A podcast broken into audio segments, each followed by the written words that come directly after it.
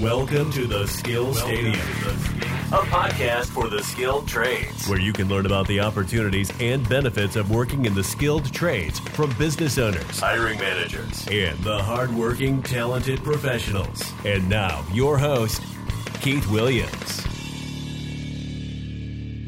Hi, Keith Williams here with the Skill Stadium podcast. Today, we have a great episode for you you are going to learn about the tool making trade. And you're going to learn from the perspective of the CEO of a company in the industry and a tool maker. Both of my guests bring over 20 years of experience in this profession. So they have a lot of valuable information to offer. They're going to give real world experience, not theory, information that can help you if you're looking to go into this profession, information that will help you to be successful the process and what it takes to be successful in this profession. So my first guest is the is named Kevin Hartsoe. He is the CEO of New Dynamics. Kevin is based in Warm, uh, Fairless Hills. He grew up in Fear, Fairless Hills, Pennsylvania. He's a toolmaker by trade. He went to Pennsbury High School, Bucks County, and Technical Trade School. He started his career as a trainee at Crash Corporation. He built molds for the semiconductor industry and served an 8,000 hour apprenticeship for tools and die makers. He's very, his biggest accomplishment he's very proud of is he purchased New Dynamics in 1999. And in 2003, he started NBC International. He got his current job through an offer position from New Dynamics in 1995 and was moved to operations manager. During his free time, he enjoys spending time with his two grandsons, and he likes to hunt pheasants, pheasants, and ha- with his two labs. And he enjoys spring and he enjoys turkey hunting. Now, my next guest is Robert Smith. He's a tool die maker with over 20 years experience. He has worked in a number of industries. He's from Pennsylvania too. Uh, was working most recently as at Edgecraft Corporation, in Avondale, Pennsylvania, where he's done this job for a number of years. He spearheaded a program that increased throughput and competent lifts, reducing costs by about 60%. Now, please welcome both gentlemen to the Skill Stadium podcast. Hello, Kevin. Hello, Bob. How are you guys? Hello. Hello. Thank you. Hi, how are you? Good afternoon. Excellent. excellent. Excellent. I actually really just connected with Bob first and I connected with Bob on LinkedIn, and through that, I was connected with Kevin. Bob, talk to me about you know what kind of kid you were growing up, and how did that influence your career path? Well, as a toolmaker, and it's kind of a, a personality trait of being a toolmaker because you're always always trying to investigate how something's built how it's made, how it's put together, the engineering behind it, enamored and fascinated by engines and rockets and airplanes and spaceships and just anything in general. You look around, anything in your house a toolmaker has had something to do with that, whether it's building a mold, the machinery to process that particular component, electronics industry, chips, chip handling, cell phones, forks, knives, spoons, dishes. I mean, everything that you're looking at or touch or feel has had something to do with toolmaking. So as growing up, my father was a, a foreman at a company. It was a mining company. And I had the luxury of, of going with him one day to visit Okay, I guess it was like bring your son to work day kind of thing. And they had a machine shop and they were working on propellers for a tugboat. And I, it just stuck from that point on. That's what I wanted to do. I wanted to be able to make things. I wanted to be able to create things. And everything I look at from now on, from that point on, has a, a feature, a function, and someone's hands were involved with making that particular product. Excellent. So it really just it set me right down that path. Excellent. Kevin, talk to us about how you grew up and how you grew up shaped you into into the career that you're in and the profession that you're doing now. Uh, uh, kind of along the same lines as Bob. Early on, as, as a kid, my dad worked at U.S. Steel in Fairless Hills, and um, I did a plant tour there one time. And you know, they took us through. It was a, a you know they invited all the families of U.S. Steel workers and took us through the entire steel making process. And I was just fascinated. The whole manufacturing thought of taking uh, raw steel and pouring it into an ingot was just fascinating watching that whole process. And after that, you know, I, I did a couple of in back when they had metalworking shop in high school eh, as part of your high school curriculum. I took a course there and did some hands-on stuff there. Um, actually, actually came into the trade almost by accident. Um, I had actually enlisted in the Marine Corps and was in process of going through all of my tests and had all approvals of being set up for basic training. And uh, had a friend of mine reach out to me say that hey, this company that I'm working for is looking for trainees for tool makers. He said, why don't you come down and talk to them? So long story short, went down and talked to the the, the older gentleman that was running the trainee program. They hired. I liked what I saw. I thought it was very fascinating. Um, and they hired six of us to start the trainee program for uh, an apprenticeship. So what what this company did, they were large enough to have six trainees, and out of those six trainees, there were three of us that stuck with it and went into it and were offered apprenticeship as tool and die maker. Excellent, excellent. What do you think? And, and, you're very kind. It's it's it's a lot longer than 20 years. Sure, sure. no, no, I always, double that. Know, double that. I always know 20 is a safe safe amount of time to put people have experience, and we're not trying to age people. Right. Aging is good. You know, if, if, if you if you're not growing old, the alternative is a problem. this is true. You know, this is true. So, uh, we're grateful for the years. Tell me something. You know, of the three people that made it. What do you think was the difference for the three people that made it through the program and stuck with it? I think the difference was the interest. You had to have yeah. somewhat of an interest in what you were doing. You had to have that curiosity. When, when I was when I finally got my apprenticeship and was working, now I worked for uh, a lot of German descendant people that they were they came to this country in the in the 50s and 60s, um, and they were all German toolmakers. And I, you know, I learned my trade from them and I got the nickname of Captain Question because I would question everything. How do you do this? How do you do that? You know, I got I asked constant questions, and you know, to their to their acknowledgement and and actually they were very good about it. And, you know, the, the the thing that I was always taught was there's no such thing as a stupid question. There's only stupid answers.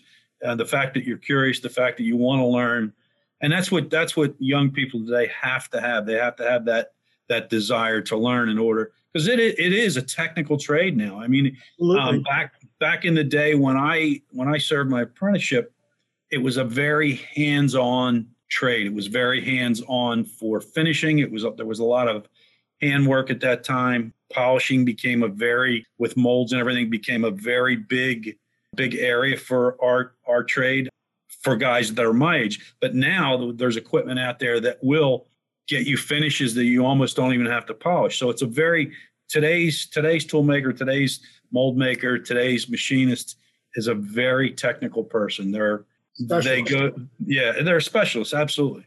Yeah, they're specialists. Hey, hey Bob, can you um, share early in your career when you were starting, did you have somebody that that had a big influence on you? And what did you learn from them? Well, I went to Bucks County Technical School too in Fairless Hills, Pennsylvania. And the first, the teacher there, he was a post World War II veteran. His name was Art Davies. Great guy, toolmaker, machinist. And he really had an influence on me, driving me. I, I mean, I graduated distinguished student in 1981 from that class. Kevin went to the machine shop class there also. Um, we also did our time in the same company, Crafts Corporation, our apprenticeship there, 8,000 hours, and uh, lived through the same regime that Kevin went through. But he really put the bug in me. He was a perfectionist old school, absolutely old school. And that was probably the greatest influencer uh, that I had. Okay. He was a figure. He uh, shared his knowledge, was, um, I guess, elated by being able to convey what he knew to the next generation. And that's sort of a motto that I've carried through life too. If, um, you know, I, I'm carrying a motto today that says, if I'm not, if the person I'm mentoring or training is not as good as I am or better, and I hope they're better than I am when I'm finished with them, then I have failed. Mm-hmm. And uh, you know, I at this point in my career, there's nothing more rewarding than be able to transfer the knowledge to the next generation because it has become a very specialized, very specialized trade. No, and uh, and what has happened in the yeah. progression through the years with the trade, like Kevin has said, it is go and you know there is a a stigma about it. You know, people think like you know, see the old Henry Ford plants with the lathes and so forth. It's not like that at all. Okay. What needs to be done is really to engage, I guess, with the guidance counselors, the trade schools, the local community colleges, and bring them up to speed on, like, say, career days or the technology is out there and uh, the IMTS shows or the EASTEC shows where it's really highlighting the technology today because it is, uh, it, we're not going to Mars, we're not going to the moon without engaging with this type of technology today five axis machining, programming, modeling, uh, rendering, additive machining. Uh, it's just a whole ball of wax, and everybody today sort of specialized in one niche of it. And uh, you can be a programmer, you could be a wire EDM guy, you could be a sinker EDM guy, a mold maker, tool maker, machinist. There's there's a gamut of different, I guess, niches in this industry where you're not going to be the guy in the corner running an engine lathe anymore in a dark, damp room. It's just not that way at all. Mm-hmm. And, and and you know, I also imagine that what I've noticed is a lot of people are not even aware of this profession. And not I, at all. Exposure. I, I didn't know about it. And yeah. so I got to believe the average person doesn't know about it. Kevin, you're, you know, uh, I, maybe I'm going to ask Kevin this, you know, being in a leadership position, Kevin, are you seeing the challenges of people not being exposed to the profession as a challenge for you for getting staff and getting people? Oh, absolutely. It's, it's unreal the fact that none of the high schools i mean it's it, don't get me wrong it is getting better within the last three years. Um, but none of the high schools are, are running any type of curriculum where they're they're getting kids out and showing them what's available. Now the the uh, the ntma is is trying to do a good job with educating the educators and that's what we have to do. I mean we have to get the word out to our, our schools as well as as well as and even the colleges. I mean there's a lot of colleges now that in the engineering groups that they while they still have a, a, good curriculum, there's not enough emphasis spent on the actual machining. Machining. It's all it's all driven towards the engineering portion of it. But we have to get people uh, indoctrinated from the get go, from the from the time they they get out of high school, eh, to get them started into into a place where they can come into a manufacturing facility and, and be able to cut chips. And there's um, the other the other thing. It's funny you say that I'm in the process right now doing another article where we're going to be featured in a magazine. Um, there's not enough talk about training mold makers, mold making designers. That came up in a conversation the other day. Do we know any places that can train or that actually do training for mold design? I don't know of any. While they do do hard, they do solid modeling and solid design work. There's no actual mold design curriculum. Excellent.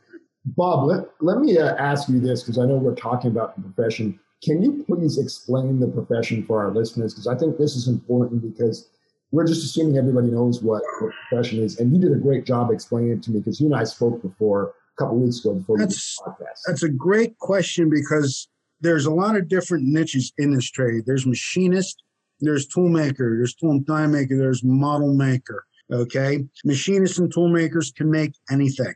The difference between a machinist who can make anything and a toolmaker can make anything. The toolmaker makes the parts that make the parts. They make the dies. They make the molds. Whereas a machinist and a toolmaker can both make a, a one-off component. A model maker will do uh, engage with the with the R&D, new product development departments, and work with them in developing new products. Uh, whether it's at, say, your GE Astrus in Princeton were uh, spinal implant facilities. I worked at a spinal implant manufacturer, and uh, we would be uh, the model makers pre FDA approval, and it was working with the engineers and just designing different designs, working with doctors, physicians, and and Kevin and I went through this when we were doing our partnership working with Bell Labs back in the day with the first quad pack. Different iterations of a component before it goes into production. Okay, that's the model making end of it. Uh, there's also other ends too uh, with this, and I had the luxury during my career of doing applications engineering for uh, two EDM manufacturers, and also engaging in the, in the technical sales end of it, which I met you know, 1,500 different shops that, you know, that I've been in, and all the owners and all the people in, in the in the industry right now are complaining that there's a skills gap. There's a good 20 year skills gap, and I think that I was probably one of the last uh, apprentice groups that went through. And the owners right now, instead of complaining about the skills gaps, got to get together and engage with the tech schools. They got to engage with the community colleges. They got to engage with the with the student uh, body or the guidance counselors and gear the people to take a look at this trade the gear the young younger people to take a look at this and and share them the benefits in the future and that they can actually make a good stable living with it for the rest of their life yeah I'd also reiterate, and I'm sure both of you can agree with this, the salaries are pretty good. You're making a good living wage in this industry, I would assume, right? Like this is not this is better than what you're going to go make if you're going to work retail or work wherever. This is a living wage. Oh yeah, but it, oh, as absolutely. far as far as the uh, the trade itself goes versus other trades out there, it's lagging behind a little bit, and that's due to offshoring. And there's always competition from offshoring. So what we need to do here is become better or more educated and uh, more proficient in what we do and take our skill level to the next level so we can be more competitive globally. If we're more competitive globally, then the salary base across the board will come up, okay, because more work will stay here. Yes, no, that makes sense. Kevin, as a CEO of New Dynamics, what advice would you share for job candidates who wish to get hired by your company? And do you have any job opportunities you'd like to share? Well, we I, I, we're always hiring. We, we're in fact we inter, interviewed a gentleman today. Um, I just had, in fact, we we had a one of our apprentices graduate from his apprenticeship uh, this week, and they did the final interviews with the NTMA, and he got his certification papers. But yet, we're always we're looking for young people. We're looking for uh, young kids that are interested in the trade, my best best advice would be just be be hungry, want to learn because these people. Oh, there's a lot of people here that enjoy teaching young people, and we we encourage young people to get into the trade. And it's not just yeah, it's not just a, a, a, a male trade anymore. It's back. There was an old stigma around that that the machinists were all male. It's it's no longer that. It's it's a technology trade now. It's it's high tech. You, you know, when you're uh, you've got a, a young person that's 22 to 23 years old running a piece of equipment that costs upwards of you know seven or eight hundred thousand dollars. Businesses take a, a lot of trust in that individual to to make sure that they run the machine right to get the most productivity out of it. No, that makes sense. Can you tell us a little bit about the culture of your company and why it's a great place to work? Um, well, from a culture standpoint, we you know we we try we do our best to make sure that we're competitive with all the other shops in the area. And and honestly, that we do talk to other companies um, locally and nationally because of our affili- affiliation with the NTMA. You know, we our wages are structured so that they're very competitive within the industry. We we um, we're a small. Bob will tell you we're a small small company compared to a lot of others, but we're large in our industry. Um, we've got 25 people in house. We encourage people to uh, come to work here by giving them the opportunity. We have a, we have a flex schedule. So I've got guys that some guys will start at three o'clock in the morning and work till till noon or one or two o'clock in the afternoon in order so that they can go to their kids' baseball game or if they have doctor's appointments. We've got we've got guys that'll work uh, that start later in the morning because they have to get their kids off to school. So we we give guys the opportunity to work around their schedule, and we have production meetings that involve everybody. This is a, a hands-on company. Everything from myself all the way down through the ranks, everybody's involved in the production planning and getting this getting the work out the door. No, that's great, uh, and and I think that having that flexible time for people is amazing. I think that that makes a big difference, especially for people who have families. Your grand your grandfather, so obviously you understand families. Yep, so huge. So uh, yeah, no, I, I respect that. That's that's a big deal. Hey Bob, you know I know Bob. I know you're active on LinkedIn. Oh, absolutely. Uh, like me, you know, like me, you didn't grow up with the uh, with the internet. I know you didn't grow up with social media. I didn't grow up with social media. None of us right. did. You know, so can you share how it's affected your career and how you work? Well, you know, I had a lot of exposure when I was doing sales and applications and a lot of travel time and got the opportunity to see a lot of different, I guess, niche markets, whether it was lasers, whether it was uh, aer- uh, aeronautical parts, whether it was rocket parts, molds, dies, so forth. Going on LinkedIn now, I have probably 2,000 contacts or real close to 2,000 contacts that are primarily tool and die makers, mold makers in the trade, and you get different perspectives from different people across the country. You're seeing uh, different. You're seeing a trend. You're also seeing uh, a trend in the age of the average person.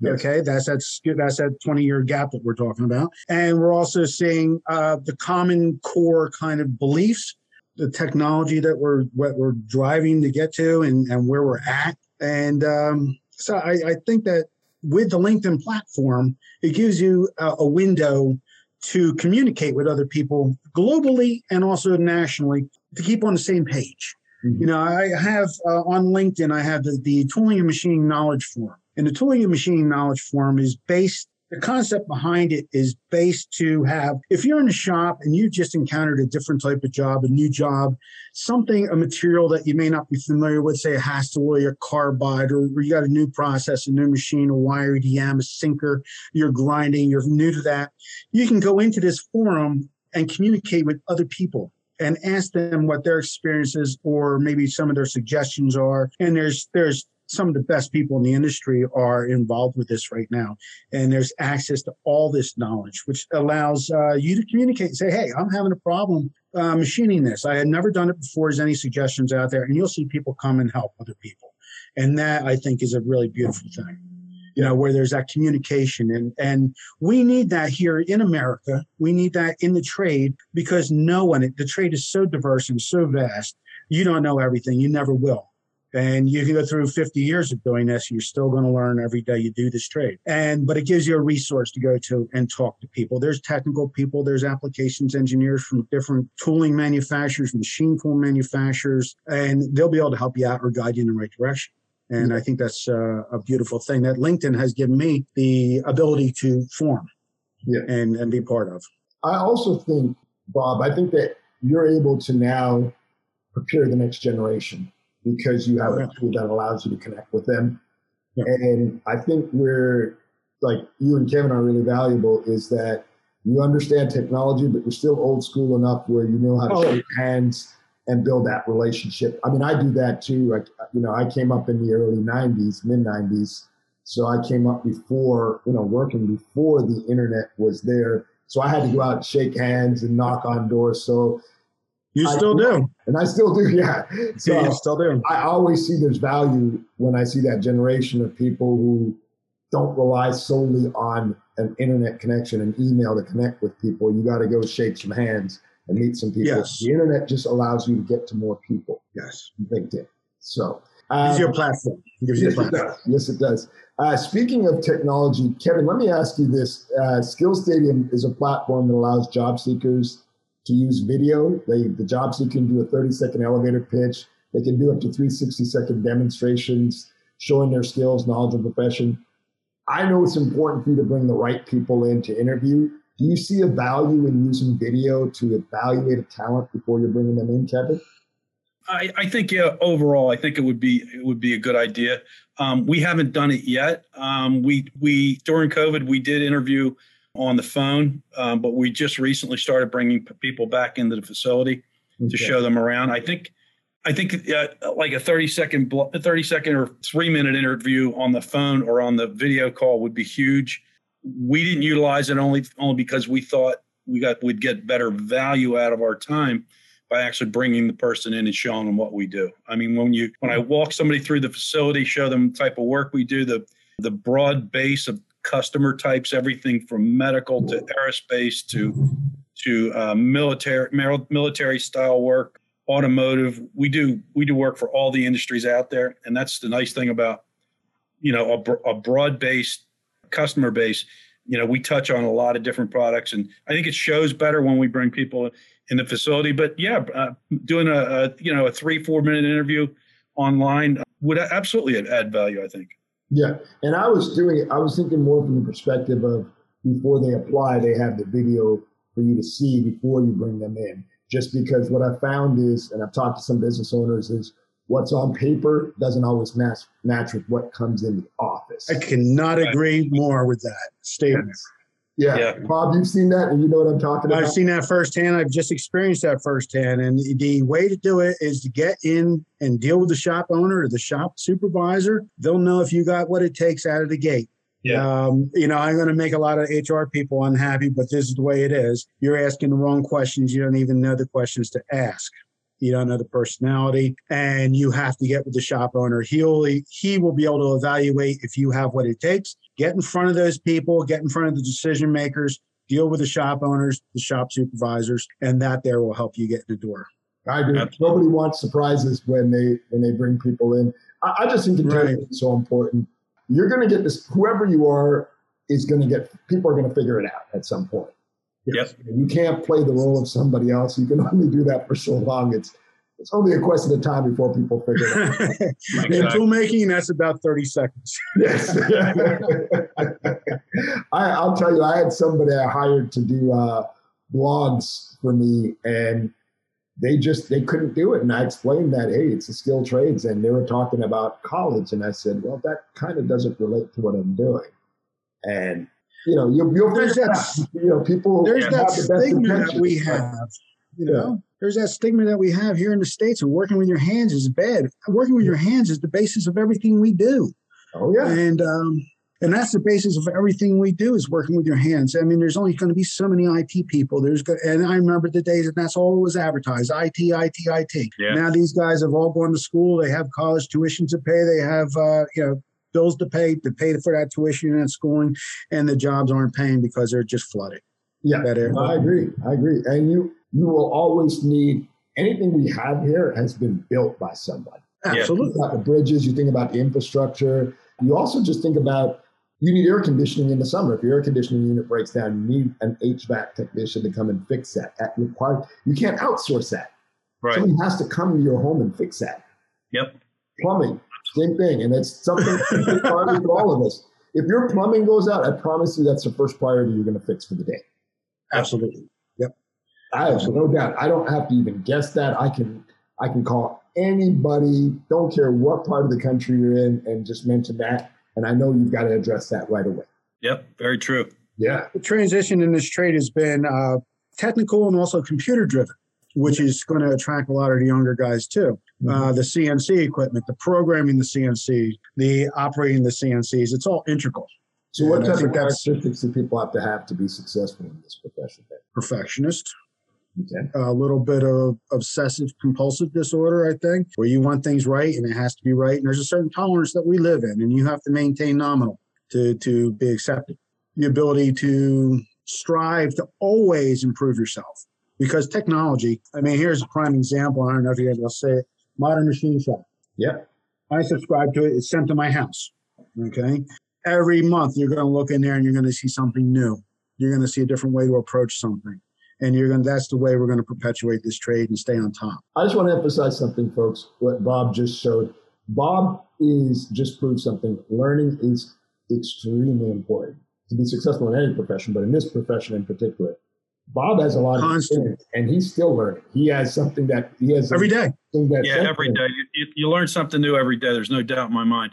Staying on top of technology is is big. Um, guys that that follow technology, especially in this trade, you know, we mentioned that the, the trade shows. Um, hopefully, we're going to get back to the point where within this within this calendar year, we're we're going to be able to go to a trade show and see what the new technology is out there. Yeah. Are you guys active in going, Kevin? Do you personally go, or do you send? Usually, yeah. I mean, to, to look at new equipment, absolutely. I try to make at, at least every every other year, if not every year, go to a trade show. There's one in New England. There's also the big show out in Chicago. Okay. So that means even with your even with Kevin's the president and CEO of the company, and he's still going. He's still learning. I'm assuming he's not just going there for a vacation. He's going there to learn. No, he's not. Exactly. He's not. You know, so he's going there to stay competitive. Exactly. Exactly. Global. That's the global market is very competitive, and yeah. you got to stay on the cusp of that technology to maintain that edge. That's to have people come to you, and that's that's why Kevin goes to these trade shows. I've worked on the other side of the aisle, the trade shows and have seen people come in trying to perpetuate and educate them on what the latest and greatest technology is to give them the upper hand. But one of the things that really um, I got to stress is if you're walking into a shop and the shop's got equipment that's 25 to 30 years old, that's the area you're going to live in. You mm-hmm. got to walk into a shop that's constantly striving to be competitive on a global scale, not just a local scale, yes. but a global scale today. And because we have China, we have India coming on hard right now, we have to pull together in the United States and really put our minds together and focus on being competitive globally. Yeah. Because Kevin and I both went through the generation of offshoring, and yeah. you know, there's a reshoring initiative going on right now that I think that uh, is a good thing. It's a great thing, but we got to play catch up when it comes to the skills gap. Definitely, definitely. Speaking of the skills gap, how do we close that? And it's just getting worse. Like, how do we close the skill gap, and get more people in the skill trades. That's what oh. any. any uh, that's the that's the nine hundred dollar question, right? Yes. Um, I think what we got to do is give more exposure to the young people and let them see, like on a career day, let them see what this trade is really all about, or skill exactly. trades in general. Uh, right now, there's not that exposure. You're you're an isolated company. You're a bricks and mortar building somewhere on a corner with a sign out front. Nobody knows what goes on inside there.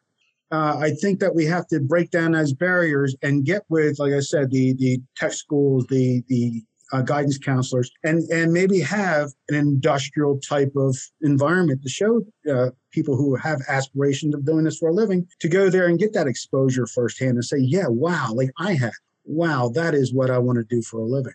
I don't yeah. want to be an IT guy. I don't want to be whatever it might be. I, I want to do this for me. I want to program. I want to machine. I want to grind to split tenths. I want to do those things. And I want to make beautiful parts at the end of the day. And I think that's uh, what it's going to take to open those doors up. You got to knock those barriers down, get rid of the stigma of the past, and really attract young people. Because today, if you're not programming, you're not machining well. You're not doing 3D work. You're not doing five axis work. You exactly. can't program. It's not getting done. Yeah. Yep. Very true.